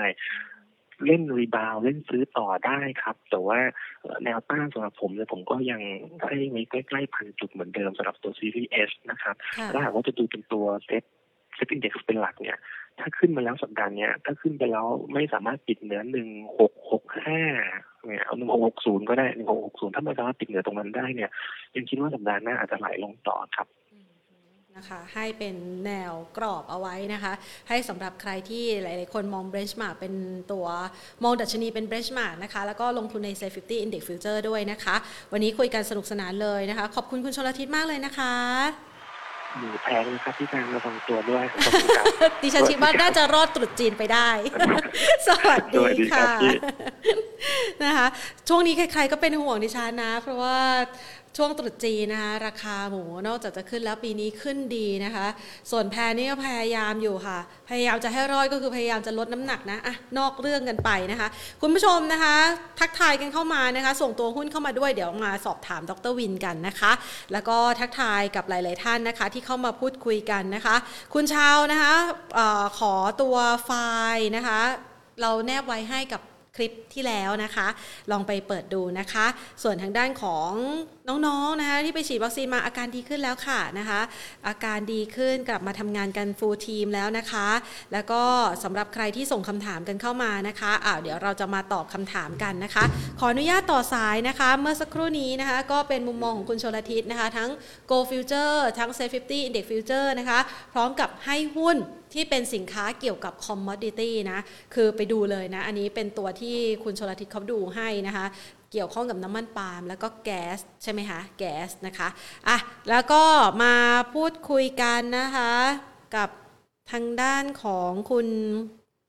หลาย ๆ ท่านนะคะ อยากจะประเมินภาพรวมการลงทุนนะคะ ในตลาดหุ้นไทยนะคะ เราต่อสายไปพูดคุยกับดรวิน อุดมรัชตะวณิชค่ะ ประธานกรรมการบริหารกลุ่มบริษัท KTBST นะคะ ขออนุญาตต่อสายสักครู่นะคะอ่านี่ค่ะ เดี๋ยวเราจะไปจดโพยหุโพยหุ้นกันนะคะ โพยหุ้น หลายๆ คนบอกโอ้โหตั้งชื่อโพย นึกถึงโพยนี่นึกถึงนะคะอะสวัสดีค่ะ ดรวินค่ะ ครับ สวัสดีครับ ค่ะ อยากจะมาพูดคุยกันนะคะ ในช่วงเวลาที่ตลาดหุ้นไทยดูเหมือนจะดีขึ้นไหมคะวันนี้ เราประเมินยังไงบ้างคะหลังจากที่ลงมายาวเลยค่ะ จริง ๆ ต้องบอกว่าหุ้นไทยแข็งแกร่งนะครับ เมื่อเทียบกับหุ้นในในในในสหรัฐในยุโรปหรือแม้ในเอเชียด้วยกันก็ดีนะครับ ก็ลงมานิดเดียวนะตั้งแต่ต้นปีนี้ถือว่าลงไม่ถึงเปอร์เซ็นต์ถือว่าแข็งแกร่งมากนะครับ โดยรวมสั้นๆเนี่ยเราจะมองว่าหุ้นไทยนี่ ในสายตาของนักลงทุนต่างประเทศละกันนะครับยังคิดว่ายังได้รับความสนใจอยู่นะครับโควิดเนี่ยตัวได้เจ็ดแปดพันนะครับถ้าไม่ได้ขึ้นมากกว่านี้ ประกอบกับเหตุการณ์ของการเปิดประเทศที่ค่อนข้างชัดขึ้นนะครับตั้งในช่วงต้นกุมภาเนี่ย น่าจะทำให้ต่างชาติยังคงสนใจในหุ้นเรานะครับ ก็คิดว่าภาพรวมยังยังไม่เสียทรง แล้วก็ขอให้ไม่เสียทรงนะครับหวังว่าจะไม่เสียทรงด้วยนะคะใช่ครับต้องขอให้ไม่เสียทรงด้วยครับแต่บางเอิญว่าตอนนี้มันอยู่ในช่วงหัวเลี้ยวหัวต่อในการที่จะรับรู้ผลการประชุมของเฟดคืนนี้สิคะ มันจะมีอิทธิพลมากไหมคะ เพราะว่าเราก็ใช้ปัจจัยเรื่องของดอกเบี้ยเนี่ยแหละทำให้มีแรงเทขายต่อเนื่องมาในช่วงหลายวันทำการที่ผ่านมาค่ะ ครับด้วยรวมนะครับต้องบอกว่าประเทศไทยถือว่าโชคดีอย่างที่เรียนในตอนต้นนะครับวันนี้เฟดจะออกมายังไงก็ตามนะครับทาง KTBST เองเนี่ยนักกลยุทธ์เราคิดว่าน่าจะมีเด้งในช่วงสั้นอ่าอันนี้แปลกนะครับ จะมีเด้งในช่วงสั้นแม้กระทั่งเลยแม้กระทั่งจะบอกว่าจะทำไอ้ตัว quantitative tightening นะครับก็คือไอ้ตัวการปรับลด balance sheet ของทางเฟดลงเนี่ยแต่เราเชื่อว่าโดยรวมเนี่ยตลาดตลอด 2 สัปดาห์กว่าที่ผ่านมา เป็นตลาดที่ bearish ค่อนข้างมากทั่วโลกนะครับ แม้ว่าเราจะ outperform ไปแล้วนะครับ แต่โดยรวมด้วย fundamental ด้วยลักษณะของการเปิดประเทศ และด้วยในแง่ของเผอิญเนี่ย region ของเราเนี่ยจีนเขาปิดรับเงินทำให้เงินเนี่ยกระจายเข้ามาใน Southeast Asia ตลาดอาเซียนบ้านเราค่อนข้างเยอะผมทาง KTBSP เราเชื่อว่าคือเนี่ยจะมีเขาเรียกว่า global rebound นะครับ ในแง่ของหลังจากไอ้ตัว meeting ของ Fed นะครับเราเคยได้ยินคาว่า sell on fact นะครับอันนี้อาจจะเป็น buy on fact นะครับที่อาจจะเป็นตัวที่ในสั้นๆ อาจจะทำให้นักลงทุนใจชื้นได้ขึ้นมานิดหนึ่งนะครับแต่อันนั้นคือเป็นภาพที่เรามองสั้นนะครับ แต่ถ้าระยะกลางระยะยาวนะครับยังไงสุดท้ายปีนี้เรามองว่าปัจจัยของการปรับขึ้นดอกเบี้ยสหรัฐ ปัจจัยของการที่เขาจะทำ quantitative tightening ประกอบกับปัจจัยทางด้านของเขาเรียกว่า e a r n i n g เนี่ยที่ปีนี้จะดู support น้อยกว่าปีที่ผ่านๆมานะครับทำให้โดยรวมปีนี้เราไม่ได้เพราะว่าเราไม่ได้มองตลาดหุ้นทั่วโลกเนี่ยจะดีนัก ซึ่งจะรวมถึงประเทศไทยด้วย ก็จะมีช่วงสั้นช่วงนี้แหละที่เผอิญอาจจะมีโอกาสเก็งกำไรได้นะครับ อาจจะมีโอกาส rebound ในช่วงสั้นได้ครับ คำว่า rebound ในช่วงสั้นเนี่ยนะคะ ต้องมาประเมินหากรอบกันแล้วล่ะ กรอบจำกัดอยู่ที่ประมาณเท่าไหร่คะ จริง ๆ มันก็สั้นจริงอะนะทางทีมนักคนเรานะครับนิวเซเปอร์เราออกมาอยู่ในเว็บไซต์เราไปอ่านได้นะครับ ktbsg.co.th เนี่ยนักกลยุทธ์เรามองแค่พันหกเจ็ดสิบพันหกแปดสิบนะครับ ก็จริงๆก็ใจชื้นหน่อยก็คือเหมือนกับช่วงเขาเรียกว่าดิเซียหายใช้คำพูดนี้ละกัน เราไปเทสพันหกเจ็ดสิบห้าแถวๆนั้นนะครับ ก็คิดว่าในช่วงสั้นก็มีโอกาสค่อนข้างสูงที่เราจะรีบาวได้แถวนั้นนะครับ แล้วเราคิดว่าคนที่ทำให้นักลงทุนเนี่ยกลับไปซื้อต่อและมีกำลังใจต่อก็คือต่างชาติเป็นตัวหนุนนะครับ อย่างช่วงที่ผ่านมาเนี่ยอาทิตย์หนึ่งโหต่างชาติซื้อหุ้นใหญ่เราเยอะอย่างแบงก์นี่ขึ้นทั้งแผงเอเนจีขึ้นทั้งแผงปิโตเคมขึ้นทั้งแผงต ราบใดที่ sentiment ของพวกนี้มันยังอยู่นะครับ คิดว่าโอกาสที่เป็นเรียกว่า buy uh, buy on fact นะครับ แล้ว rebound ไปพันหกเจ็ดสิบมีค่อนข้างสูงครับค่ะ ดังนั้นกลยุทธ์นี่เด้งช่วงสั้น แล้วไปทดสอบที่ระดับใกล้ ๆ สูงสุดเดิมนี่ ถือว่าต้องขายล็อกกำไรออกมาแล้วใช่ไหมคะ ประมาณนั้นนะครับ เพราะอย่างที่เรียนนะครับ พอค่ะ window ช่วงกลางไปช่วงกลางก็คือ 3 เดือนเนี่ยอ่าฮะจนถึงช่วงยาวของเราก็คือ 6 เดือนเนี่ยค่ะนะครับเป็นต้นไปเนี่ย window ยังไงก็ตามเรามองเป็น sideway down อืมนะครับเราก็ยังมองเป็น sideway down อยู่ดีนะครับเอ่อก็ตัวเนี้ยก็เลยทำให้ถ้าเกิดสมมุติว่า ใครที่ติดอ่าใช้คำนี้แล้วกันนะใครที่ติดดอยอยู่นะครับอ่าอาจจะมีโอกาสถอนดอยได้ในในช่วงที่ผ่านมานะครับเอ่อแต่จริง ๆ แล้วเนี่ยคำแนะนำเราที่ที่แนะนำตั้งแต่ปลายปีที่แล้วนะครับค่ะเราจริงๆตั้งแต่ Q4 เลยคือซื้อหุ้นใหญ่หุ้นใหญ่เกือบทั้งหมดที่แทบไม่น่าจะติดดอยนะครับ โดยเฉพาะธนาคารพาณิชย์ค่ะก็เอาจริง ๆ ก็คือมันเป็นไซด์เวย์ ค่อนข้างโอเค แล้วมันเป็นไซด์เวย์อัพดังนั้นสำหรับรอบเนี้ยสำหรับคนที่มีหุ้นใหญ่อยู่นะครับในช่วงสัปดาห์สองสัปดาห์นะครับอาจจะเทค profit ตรงนี้ได้นะครับแล้วก็รอดูสถานการณ์รอบใหม่ไปครับค่ะพูดถึงคำว่ารอดูสถานการณ์นะคะ เรื่องของรัสเซียกับยูเครน อันนี้เราก็ประเมินไม่ค่อยจะถูกเหมือนกันนะคะ แต่ก็มีอิทธิพลแล้วก็มีผลต่อการลงทุนพอสมควรเหมือนกัน เรามองเรื่องนี้กับตลาดหุ้นไทยยังไงบ้างคะเอ่อจริง ๆ ต้องบอกว่าเรื่องเนี้ยถือเป็น limited impact กับตลาดหุ้นไทยเลยแล้วกันค่ะนะครับเอ่อมันจะส่งผลกับ sentiment ของหุ้นสหรัฐกับหุ้นยุโรปบ้างนะครับ แต่อย่างที่เรียนคือหุ้นไทยเนี่ยตอนนี้ต่างชาติให้ความสนใจเพราะ fundamental ของบ้านเรากับค่ะของอาเซียนจริงๆดังนั้นผมคิดว่าเรื่องไอ้ตัวตัวหึ่มหึมๆกันใช้คำว่าหึ่มหึมๆก่อนนะค่ะของยูเครนกับทางด้านของรัสเซียกับของสหรัฐเนี่ย ก็น่าจะขึ้นกันไปเรื่อยๆนะครับ และถ้าดูท่าทางเนี่ยอ่าทางเราก็มี paper ออกมานะครับค่ะเมื่อสัปดาห์ที่ผ่านมาคุยเรื่องนี้กันนะครับ เรามองว่า cost of war นะครับ หรือที่เราเรียกว่าการสูญเสียโอกาสเนื่องจากการมีสงครามเนี่ย ปัจจุบันมันค่อนข้างสูงมากอืมสูงในทุกๆฝ่ายจนกระทั่งแม้กระทั่งฝั่งรัสเซียเองเนี่ย การที่การที่เผอิญทำให้เกิดสงครามที่แท้จริงเนี่ย อาจจะเป็นอะไรที่สูญเสีย ทางด้านของเศรษฐกิจของสังคมและภาพโดยรวมของ politics เนี่ยมากกว่าภาวะที่ว่าเป็น gridlock อย่างในปัจจุบันนะครับ ผมคิดว่าตลาดโลกเอง ตอนนี้ก็รับรู้ในจุดนี้เหมือนกัน จะเห็นว่าราคาทองคำก็ขึ้นนะครับ ขึ้นมาเพราะรับข่าวความตึงเครียด แต่ไม่ได้วิ่งแบบเถิดเทิงจนถึงขนาดพันเก้าร้อยสองพันเหรียญต่อออนซ์เพราะถ้าราคาทองคำขึ้นสมมตินะครับค่ะอันนี้เป็น indicator เรามองว่าถ้าสงครามจะมาจริงและใกล้จะเกิดจริง ทองคำวิ่งไปแล้วอืม นะครับดังนั้นอาจจะต้องดู indicator ตัวนี้แต่เผอิญตอนนี้ทองคำนิ่งค่ะขึ้นมาอยู่แค่เปอร์เซ็นต์ครึ่งสองเปอร์เซ็นต์ก็อยู่แล้ว ดังนั้น factor นี้เราเลยไม่คิดว่าจะเป็น factor ที่น่ากังวลเฟดเป็น factor ที่สำคัญมากกว่า แต่เผอิญค่ะบ้านเราเอา perform แข็งแกร่งด้วยตัวเองในช่วง short term story ของเราตอนนี้ครับอืม ค่ะ ฟังแล้วดูดีนะคะ ใจชื้นขึ้นมาเลยนะคะ ใจชื้นใจชื้น ดังนั้นนะคะ เราพอจะมีรูมนะ ให้กับการเก็งกำไรแล้วกันนะคะ เพราะว่ารูมมันก็ไม่ได้กว้างมักนักสักครับเท่าไหร่นะคะสักเท่าไหร่ครับอ่านะคะคำแนะนำของดรวินในการที่จะเลือกลงทุนในช่วงจังหวะนี้นะคะ เพื่อที่จะรับโอกาสเด้งช่วงสั้น แนะนำการลงทุนยังไงคะสำหรับคนแบบจะถือสั้นถือกลางถือยาวเนี่ยค่ะ จริง ๆ เล่นสั้นตอนนี้เล่นค่ะหุ้นใหญ่ไปเลยครับอ่าเอ่อค่ะทอยทอยเหรียญตัวไหนก็ได้นะครับ กลุ่มแบงค์เลือกมาสักตัวหนึ่งนะครับค่ะ top pick เราก็เป็นเอ่อเป็น KBank นะครับกับเป็น BBL นะครับค่ะอ่ากลุ่มพลังงานก็เลือกมาสักตัวหนึ่งนะครับ ตอนนี้ top pick เราเป็นปตทเพราะเราเก็งเรื่องเกี่ยวกับ dividend พิเศษนะครับค่ะที่ปีนี้อาจจะจ่ายสูงขึ้นให้กระทรวงการคลัง เพราะว่ามาทดแทนเรื่องภาษีที่ยังเก็บได้ค่อนข้างน้อยนะครับ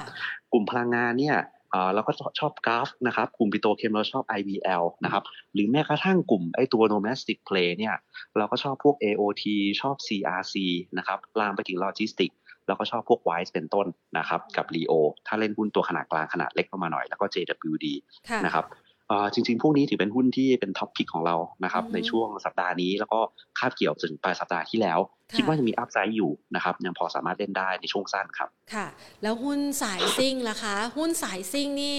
ก่อนที่จะไปถึงนิยามของดรวินนะคะ หุ้นครับสายซิ่งก่อนหน้านี้เนี่ยต้องยอมรับเลยว่าในกลุ่มที่เกี่ยวข้องกับเรื่องดิจิตอลเหรียญดิจิตอลสินทรัพย์ดิจิตอลอะไรมาแรงเลยนะคะ วันนี้นี่กระเจิดกระเจิงกระจุยกระจาย แนะนำยังไงดีโดนประกาศแบงค์ชาติกับสำนักงานก.ล.ต.ไปขนาดนั้นต้องตกใจอ่าตั้งตัวไม่ถูกเลยค่ะ นักลงทุนที่ถืออยู่ แนะนำเขายังไงดีคะ เออก็โชคดีนะครับ เราก็ไม่เคยเราเราไม่เราไม่ค่อยได้แนะนำสายซิ่งตรงๆขนาดนั้นนะครับอ่าฮะค่ะแต่แต่เรามองอย่างนี้นะครับ เรามองอย่างนี้ค่ะคนที่เล่นสายเขาเรียกว่าดิจิ t a ลทรานส์ฟอร์เมชันละกัน คนที่เล่นค่ะสายดิจิ t a ลทรานส์ฟอร์เมชันมีสามหุ้นที่เรายังชอบนะครับ ตัวแรกคือ JMart นะครับซึ่งจริงๆ JMart เป็น top pick เรามาเป็นปีแล้วล่ะนะครับซึ่งเราคิดว่ายังเป็นหุ้นที่ที่ได้ story ของไอ้ตัวตัวเขาเรียกว่า digital transformation จริงๆ เรื่อง tokenize จริงๆ เพราะว่าเป็นกลุ่มที่ ecosystem พร้อม แล้วก็ e a r n i n g ปีนี้จะค่อนข้างโดดเด่น ตัวที่2เนี่ยก็คือ Advance นะครับ AIS ของเราเนี่ยแหละนะครับที่เราก็ยังมองว่าในแง่ของ digital transformation แม้กระทั่งเรื่องของ tokenize เขาไม่ได้พูดออกมาตรงๆขนาดนั้น แต่เราเป็น ecosystem ที่เราค่อนข้างคิดว่าพร้อมเลยทีเดียว แล้ว valuation เนี่ยกับในแง่ของ flow ต่างชาติก็ยังเป็นตัวที่ดันได้อยู่นะครับ สุดท้ายถ้าจะเล่น digital transformation หรือว่าเล่นพวก coin coin token token อะไรพวกเนี้ยจริง ๆ เราแนะนำ GULFซึ่ง GULF เราแนะนำจากมันมีหลาย story มากหนึ่งใน story เสริมจริง ๆ เนี่ยก็คือ story ที่เขาอาจจะลุยไปกับ Binance เรื่องนี้ ซึ่งผมคิดว่าเขามีศักยภาพเพียงพอ แล้วก็คิดว่าอาจจะเป็นคู่ที่เหมาะเป็นมากเลยไม่น่าเชื่อนะครับเราเราคิดว่าถ้าถ้าจะเล่นแนวเนี่ย จะเป็นสามตัวที่มี e a r n i n g support ที่ดีมากแล้ว ไม่ต้องไปนั่งกังวลว่าเย่คนนี้ได้ license มาแล้ว หรือคนนี้กำลังจะทำ license แล้ว แล้วก็โดดไปก่อนแล้วก็เล่นเพราะว่าlicense ยังไม่ทันจะมา e a r n i n g มันก็ไม่มาอยู่แล้ว แล้วเรื่องกฎเรื่องอะไรเอ่ยมันก็ต้องต้องอาศัยพี่ใหญ่ พวกคนที่เราพูดเนี่ยไม่เป็นพี่ใหญ่อย่างกัลฟ์อย่างแอดวานซ์หรือก็คือคนที่อยู่มานาน เป็นเจ้าตลาดอยู่แล้ว มีบทเรียนมีเขาเรียกอะไรนะ มีของอยู่แล้วอย่าง JMART อย่างเงี้ยเราคิดว่าเอาพวกอย่างนั้นจะปลอดภัยกว่าครับอ่าฮะนะคะ พอจะจับต้องได้แหละนะคะ พอจับต้องได้ใช่เพราะว่าคนคนที่มีแต่ข่าวแล้วจับต้องไม่ค่อยได้นี่ก็ในช่วงภาวะดอกเบี้ยขึ้นก็ต้องระวังเรียกว่ามันมาตามลมนะคะก็อาจจะแบบก็อาจจะไปตามลมโซเซไปได้นะคะแล้วในกรณีสายซิ่งล่ะคะอ่าเพราะว่าดรวินเคยมีหุ้นสายซิ่งที่ให้กับเราด้วยนะคะ สายซิ่งเล่นสั้นอย่างนี้วันนี้มีไหมคะ จริง ๆ ช่วงนี้ไม่แนะนำเลยนะครับ เพราะว่าเอางี้เราจะเล่น momentum play ตอนที่ตอนที่เขาเรียกว่า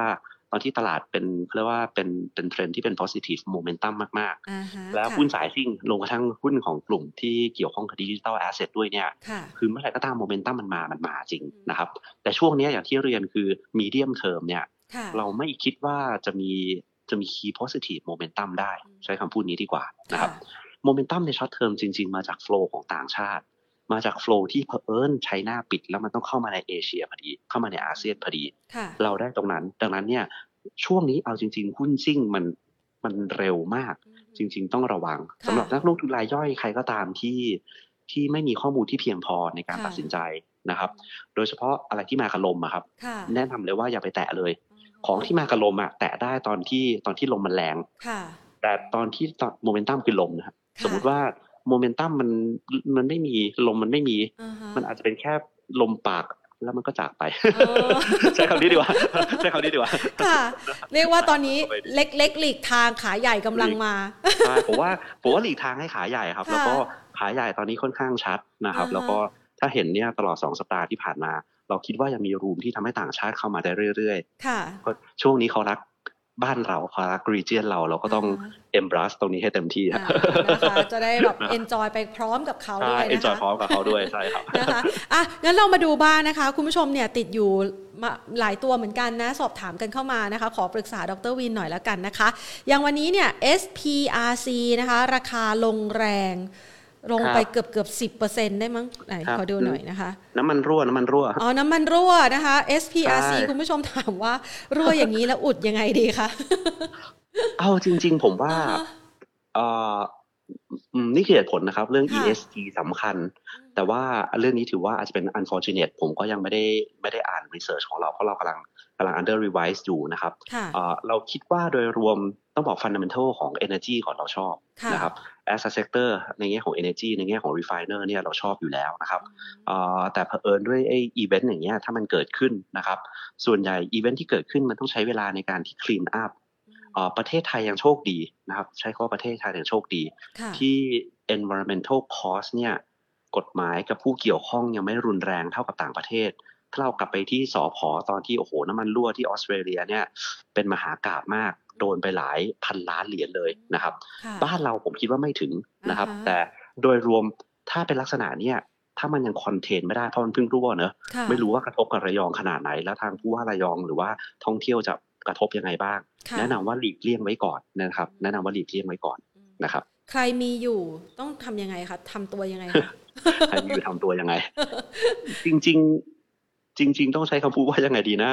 คือเรามองว่า flow ถ้าเข้า energy อาจจะเลือกค่ะ energy ตัวอื่นที่อ๋อที่ replace ได้นะครับ แต่ถามว่าจะกลับมาจะกลับมา replace เท่ากับตัวที่ loss ด้วย incident อย่างนี้ไหมอ่าอย่างที่เรียนไปอะครับ ถ้าเรามองช่วงสั้นแค่พันหกเจ็ดสิบพันหกเจ็ดสิบห้า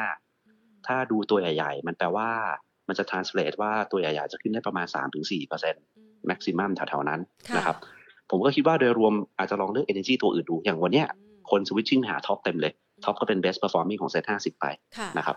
อ๋อนะคะอะงั้นขยับไปที่ TKS ค่ะ TKS มองยังไงบ้างคะ ตัวนี้ไม่ได้ cover ตอบไม่ได้จริงๆอะอ่านะคะขออภัยค่ะ ขยับไปตัวที่ NER cover ไหมคะ NER อ่าก็ก็ดีนะครับ จริงค่ะๆจริงๆเรายังเป็น strong buy อยู่นะครับ ในแง่ของ NER นะครับค่ะก็คิดว่าโดยรวมไม่ คือคือเรายังแนะนำให้ถือในช่วงภาวะภาวะตลาดนี้นะครับค่ะเพราะว่าเพราะว่าต้องใช้คำว่าไงดีนะเอ่อดูแล้วก็ earning ก็ยัง support นะครับค่ะหุ้นก็หุ้นก็ไม่ได้เขาเรียกว่าถึงขั้นปรับลดลงรุนแรงนักค่ะแล้ว PE ของ NER เองก็ถือว่าเป็น PE ที่ค่อนข้างค่อนข้างถูกน่าสนใจนะครับ อยู่ที่ประมาณไม่เกิน 10 เท่านะครับค่ะอยู่ที่ว่า house ไหนเขาเขา cover กันนะครับ house เราก็ยังคงให้เป็น buy อยู่นะครับ NERค่ะ BKI ค่ะ โอ้ตา B อันวันนี้เพิ่งมีรายงานช็อกโลกไปอยู่ครับเอางี้ค่ะคือเราต้องใช้คำว่าอ่าฮะเราไม่ได้ cover นะครับเราไม่ได้ cover ค่ะแต่เราก็มี recommendation ของกลุ่มประกันภัยค่ะนะครับอ่าจริงๆ เรา super underweight กลุ่มประกันภัยมามานานมากค่ะตั้งแต่มันมี circulation ของโควิดที่ค่อนข้างน่ากลัวอือฮึในเดลต้าปีที่แล้วนะครับ จนถึงตอนนี้เราก็ยังแนะนำให้เอาวอยนะครับในแง่ค่ะของประกันภัยนะฮะอือฮึจริง ๆ ประกันชีวิตเนี่ยอ่าในช่วงปลายปีเราแนะนำให้ซื้อนะครับ แต่ว่ามัน outperform มาเยอะนะครับในหลาย ๆ ตัวค่ะนะครับก็อันนี้ก็ก็ต้องดูดีๆครับ เพราะยังไงปัญหาโควิด เนี่ยตราบใดที่แม้กระทั่งวันนี้ดีขึ้นก็ยังเจ็ดพันกว่าอยู่ดีนะครับ มันก็ยังเป็นภาระที่เอ่อประกันส่วนใหญ่ทั้งหมด ใครก็ตามที่ทำด้านเนี้ยก็จะมีนะครับ ดีที่ BKI มีด้านนี้น้อยนะครับก็ก็อาจจะเป็นตัวที่ได้ประโยชน์ไปครับค่ะ PTG ค่ะ อืมตัวนี้ก็เป็นเป็นตัวที่จริง ๆ เราเราให้แนะนำให้ถือนะครับค่ะเพราะว่าเพราะว่าต้องใช้คำว่าเอ่อตัว e a r n i n g เองอาจจะออกมาดูไม่ได้ไม่ได้สวยนะครับค่ะแต่ว่าแต่ว่าเราก็ยังมองว่ามันเป็นหุ้นที่ราคาหุ้นลงมาลึกนะครับ ราคาหุ้นลงมาลึกนะครับค่ะปีนี้ e a r n i n g อาจจะไม่สวยแต่ว่า ราคาลงมาลึกตอนนี้ก็เลยแนะนำให้ถือไปนะครับค่ะอ่ากลับมาไหมอันนี้อันนี้ต้องรอ e a r n i n g จริงๆ เพราะว่าเพราะว่า e a r n i n g ปีนี้เขาจะค่อนข้าง disappoint นะครับค่ะก็เลยไม่ได้นำให้ซื้อเพิ่มครับ จริงๆ เราก็มี paper cover ตัวนี้อยู่ครับ ค่ะ Curry Express ค่ะ KEX อ่าครับ ขนส่งเาจริๆยังดีอยู่เลยอะ ก็เราชอบ logistics as a whole นะครับค่ะแต่สำหรับ Curry เราให้ cautious note ไว้นะครับอ่าฮะในใน paper ของไอตัวตัวกลยุทธ์เราค่ะเอ่อเพราะว่า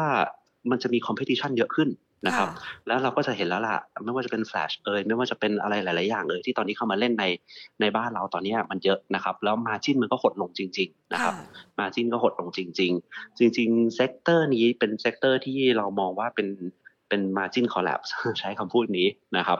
เอ่อเหมือนกับ PTG เลยนะครับค่ะเป็นตัวที่ dominate เป็นตัวที่โอเค แต่ว่า e a r n i n g จะไม่มานะครับ ก็จริง ๆ ตัวนี้เราแนะนำให้ให้ให้ถือนะครับ และด้วยเหตุผลเดียวกันเป๊ะขึ้นลงมาเยอะมากเหมือน PTG ฮะค่ะที่ครับขออีกสักสองตัวนะคะ TPCH ค่ะ TPCH ตัวนี้จริง ๆ เราไม่ได้ cover นะครับอ่าฮะอันนี้อยากจะค่ะช่วยตอบแต่ตอบไม่ได้ครับอ่านะคะอ่างั้นขอขยับไปตัว Echo ค่ะอ๋อครับอ่า คำถามของ Echo คือ อันนี้ไม่กล้า Echo ตอบก่อนที่จะเจอคำถามเอ็กโก็สงสัยเขาจะถามว่า ดูจากราคาแล้วไม่เคยขึ้นมาสักทีมองยังไงคะเอากลุ่มจริงๆไฟฟ้านี่เหนื่อยมาก เอาจริง ๆ กลุ่มไฟฟ้ามันเหนื่อยค่ะอยู่แล้ว มันไม่เหมือนเมื่อสามปีที่แล้วนะครับค่ะช่วงนี้ EGCO โดนโดนกัลฟ์ dominate เนอะค่ะใช้คำพูดนี้ดีกว่าอ่านะครับนี่คือผลว่าทำไมอย่างเมื่อกี้ที่เรียนไปถ้าเป็นถ้าเป็น energy play ค่ะ plus เนี่ย เราเชียร์กัลฟ์ ค่ะค่อนข้างมากเมื่อเทียบกับตัวอื่น ๆนะครับ แต่โดยรวมไอ้ตัว EGCO เนี่ย paper เราเรามองเป็น dividend play อะครับอืมอ่าอืมแต่ dividend ตอนนี้ก็ราคาไม่ขี้เหร่นะก็ค่ะ dividend ได้อยู่ที่4-5เปอร์เซ็นต์นะครับอ่าก็ถ้าถ้าจะใช้เพื่อ dividend ยังไงเขาต้องได้ dividend ก็ก็ก็อาจจะดูตรงนี้ แล้วค่ะตอนเนี้ย complex ของเขาเรียกว่า state enterprise อะครับจะเป็นค่ะลาดเป็น Echo เป็นปตทหรืออะไรก็ตามที่เป็น state enterprise ปีเนี้ยอ่านักกลยุทธ์เรามองว่าอาจจะถูก กดดันให้จ่ายดีเวเดนสูงกว่าทุกๆปีค่ะอ่าก็ถ้าใครเป็น dividend play นี่คือผลทำไมตอนแรกเราเลย recommend ปตทไปด้วยอืมนะครับ ก็อาจจะเล็งตรงนี้ไว้ได้ เพราะว่าจริงๆ e a r n i n g เขาได้อยู่แล้ว cash เขาก็ได้อยู่แล้ว cash flow เขาค่อนข้างดีค่ะดังนั้นถ้าเล่นเป็น dividend play เนี่ยในช่วงจนนี้จากนี้ไปจนถึงไอ้ตัว XD เนี่ยเอ่อเราเราเรียกว่ากลุ่ม state N เนี่ยอาจจะเล่นตรงนี้ได้ครับอือฮึตัวอควาอันนี้เอออันนี้ครับอันนี้ไม่ได้ recommend ครับอ่าไม่ได้ค่ะไม่ได้ ค่ะ งั้นเอาตัวสุดท้าย คุณผู้ชมถามว่าสุกี้ยังกินได้หรือเปล่าคะ MK ซุซุกี้เหมือนคนส่งของครับอ่าฮะคือต้องบอกว่าค่ะไอเดียตอนคนส่งของก็โดนมาจิ้นคอลแลบนะครับอ่าฮะซุกี้ซุกี้ก็โดนโดนเล่นท่าเดียวกันเป๊ะอะค่ะอ๋อก็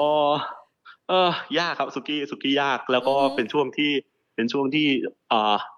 PTG คำถามที่เมื่อกี้ถามมานะ PTG ค่ะ นะครับ แล้วก็ในแง่ของไอ้ตัวเคอรี่แล้วก็ตัวสุกี้ pattern เดียวกันเป๊ะอ๋อ earning earnings จะไม่มาค่ะ earning จะไม่มา margin likelihood จะถูก compress มากขึ้นอ่าแต่ราคาหุ้นลงมาค่อนข้างลึกนะครับค่ะลงมาค่อนข้างลึก แต่ among สามตัวเนี่ยเอ่อสุกี้นี่ลงน้อยสุดนะฮะก็สำหรับพวกนี้ pattern ประเภทนี้เราแนะนำให้ถือครับ เพราะว่าอ๋อจริงๆ แต่ละเขาก็มีเขามี key segment ของตัวเขาเองอยู่แล้ว เขาแค่รอค่ะ earning แต่เพอเอิญปีเนี้เออร์เน็งยังไงก็จะไม่มาครับแค่นั้นเองแข่งขันรุนแรงด้วยนะคะ ใครๆก็ทใช่ำสุใครกี้ๆก็บุทำฟหมดเฟ่เลยใช่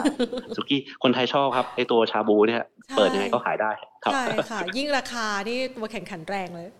ใช่ใช่ใช่ครัค่ะบอ่านะคะ ขอบคุณมากๆเลยค่ะ ดรคะสำหรับยินวัดีนคนี้รับนะคะโชคดีนะครับทุกคนะสวัสดีครับสวัสดีค่ะ นะคะก็เป็นคำแนะนำนะคะจากทางด้านของดรวินนะคะมาประเมินสถานการณ์กันให้นะคะ เรียกว่าช่วงนี้เนี่ยเป็นตลาดหุ้นไทยที่เป็นใจกับหุ้นใหญ่ๆนะคะก็คือหุ้นใหญ่ ๆ ที่เป็นขวัญใจของนักลงทุนต่างชาตินะคะ ช่วงนี้มาแรงนะคะ เพราะว่านักลงทุนต่างชาติเนี่ยเขาเข้ามาซื้อสุทธิในตลาดหุ้นไทยในช่วงระยะเวลา 1-2 เดือนที่ผ่านมาค่อนข้างหนาตานะคะ ส่วนท่านใดที่ถามสอบถามเข้ามานะคะ บางตัวนี่ก็ เราเห็นภาพอยู่แล้วนะว่าการแข่งขันค่อนข้างรุนแรงนะคะ แล้วก็ช่วงเวลานี้อย่างถ้าเรามองในกลุ่มธุรกิจอาหารนะคะ เราจะเห็นได้ว่ามันเป็นภาพที่ค่อนข้างจะแข่งขันรุนแรงนะบุฟเฟ่ใคร ๆ ก็ทำได้แล้วนะเดี๋ยวนี้นะคะ แถมราคานี่คือผู้บริโภคเลือกได้เลยนะคะ เลือกได้ว่าจะกินที่ไหนคุ้มสุดนะคะ แล้วพอไปกินคนที่กินคุ้มสุดนี่ก็กินแบบโอ้โห คือกินจนเรารู้สึกว่าเราชนะนะคะ คือบุฟเฟ่มันดีไซน์ออกมาแบบนั้นนะคะ ดีไซน์ออกมาให้ลูกค้ารู้สึกชนะร้าน ยิ่งร้านไหนรู้สึกคุ้มค่ามากแค่ไหน รู้สึกคุ้มค่ากับเงินที่จ่ายไปมากแค่ไหนสังเกตค่ะ ร้านนั้นเขาจะสามารถขายได้ค่อนข้างดีนะคะอันนี่เป็นกลยุทธ์การตลาดของเขานะคะ เราหรือว่าเราทดสอบความความรู้สึกเราก็ได้ เราไปกินร้านไหนแล้วเรารู้สึกว่าโหคุ้มจังเลยอะนะอยากจะมากินอีกรอบหนึ่งโหอร่อยมากคุ้มกับเงินที่จ่ายไปนะคะคือเรารู้สึกชนะเขาเนี่ยร้านนั้นจะยิ่งขายดีเข้าไปอีกนะคะ ทีนี้ตอบคำถามนะคะคุณผู้ชมหลาย ๆ ท่านนะคะ ที่ส่งคำถามกันเข้ามานะคะ แล้วก็ขออธิบายเพิ่มเติมแล้วกันนะคะหนึ่งเลยนะคะ เมื่อสักครู่นี้ตอนช่วงต้นแผนอธิบายเรื่องของ daylight time นะเขาเรียกว่า daylight saving เออนะคะเพื่อนส่งมาให้นะคะเพื่อนจากออสเตรเลียนะคะออกมาอธิบายให้บอกว่า คือเขาเคยอธิบายแผนแล้วแหละคือ daylight saving ก็คือว่ามันเป็นระยะเวลาของฤดูหนาวที่มันยาวนานนะคะดังนั้นเนี่ยในโซนของยุโรปหรือสหรัฐเนี่ยเขาจะบวกเวลาที่พระอาทิตย์มันอาจจะดีเลย์ออกไปนะคะอีกหนึ่งชั่วโมงนะคะอธิบายอย่างนี้น่าจะถูกแล้วนะคะ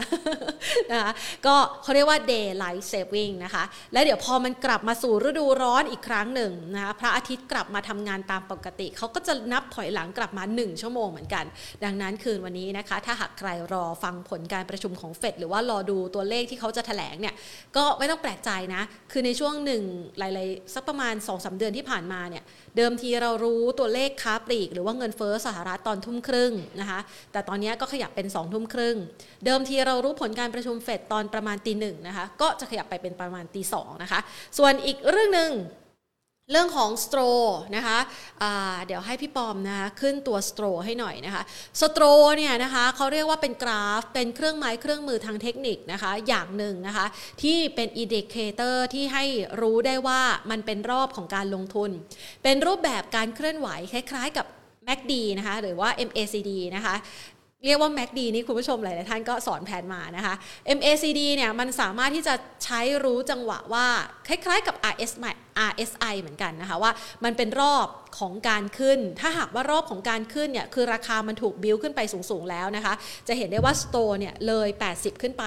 แสดงว่าราคาตรงนั้นเนี่ยมันเหมือนโอเวอร์บรอดนะคะ คือซื้อมากเกินไป ดังนั้นเนี่ยมันสัญญามันก็จะบอกว่า โอเค เดี๋ยวฉันกำลังจะลงแล้วนะอ่านะคะ แต่พอราคาเนี่ยนะคะมันเคลื่อนไหวลงมาต่ำลงมามาก ๆ จนกระทั่งต่ำกว่า 20 ลงมาเขาจะมีตัว benchmark นะคะให้ดูก็คือกรอบ 20 กับ 80 นะคะ ยิ่งกลับมาใกล้ศูนย์มากแค่ไหน ยิ่งหมายความว่ามันอยู่ในช่วงของการ oversold นะคะเป็นรอบไปคุณผู้ชมสามารถใช้สโตนี้เนี่ยนะคะกับกราฟในทุกๆ time frame นะคะคือเล่นสั้นนะคะสำหรับหุ้นไทยก็อาจจะใช้ one day ก็คือรายวัน แต่ถ้าหากเล่นเป็น week อะไรเงี้ยก็ใช้เป็นไทม์ไลน์แบบนั้นได้นะคะ เพื่อที่จะกำหนดกลยุทธ์การลงทุน ก็อย่างที่เห็นแล้วค่ะ เมื่อวานนี้ตลาดหุ้นไทย อันนี้พี่ปอมใส่ให้เป็นวีคนะคะ เป็นวีคก็จะเห็นว่าตัวสโตรเนี่ยนะคะ มันลงมาอยู่ในโซนที่อยู่ในเกณฑ์มาตรฐาน ดังนั้นมันก็อาจจะเคลื่อนไหวอยู่ในกรอบประมาณนี้แหละนะคะ แต่ว่าแรงซื้ออาจจะยังไม่มากนักนะคะ แต่ถ้าดูเป็นวันนะคะ เป็นเดย์นะคะ ก็จะเห็นได้ว่าเมื่อวานนี้เนี่ยมันลงไปแรงมากคือมีแรงเทขายแรงมากๆนะคะ จนกระทั่งจุดต่ำสุดของมันเนี่ยเห็นไหมคะ ตัวสโตร์เนี่ยนะคะ มันลงไปใกล้ระดับศูนย์ ก็แสดงว่ามัน oversold แล้วก็คือขายมากเกินไปนะคะ ก็มีคนกลับมาช้อนซื้อนะคะ ก็อันเนี้ยเล่นเป็นรอบได้ ดูจังหวะดูรอบใช้ได้กับทุกตัวหุ้นนะคะ อธิบายง่ายๆ คร่าวๆ แบบนี้ไว้มีโอกาสจะมาอธิบายเต็มๆนะคะ เพื่อที่จะให้คุณผู้ชมได้นำไปใช้ประยุกต์ใช้กันนะคะ เป็นตัว indicator ที่ถือว่าทรงประสิทธิภาพเหมือนกัน บางคนใช้ดูslow sto ก็คืออ เขาเรียกว่ามันมีมี indicator ข้างในอีกอะที่มันกำหนดว่าให้ดูช้าลงหรือว่าดูเร็วขึ้นอย่างเงี้ยนะคะ เดี๋ยวไว้เอาอธิบายมาเป็นคลิปแล้วกันนะคะ ฝากไว้สำหรับคุณผู้ชมหลาย ๆ ท่านนะคะ ที่อาจจะสนใจในเรื่องนี้นะคะ ไว้ทำมาเป็นคลิปสั้นสักประมาณ 15-20 นาที อธิบายให้ฟังกันนะคะ วันนี้หมดเวลาแล้วค่ะ ขอให้คุณผู้ชมทุกๆท่านนะคะ ประสบความสำเร็จในการลงทุนนะคะ ส่วน SPRC นะคะ อย่างที่ดรวินว่าไปนะคะ วันนี้เขารายงานน้ำมันรั่วนะคะ ที่ทะเลระยอง แต่สามารถคุมสถานการณ์ได้เรียบร้อยแล้วนะคะ รอติดตามสถานการณ์การคำแนะนำก็คือ ตอนนี้ก็เลยมีการขายแล้วก็ไปเข้าอีกตัวหนึ่งก็คือท็อปนะคะที่อยู่ในกลุ่มที่เดียวกัน แล้วก็ดูเป็นตัวที่น่าสนใจนะคะ ฝากเอาไว้สำหรับวันนี้ สวัสดีค่ะ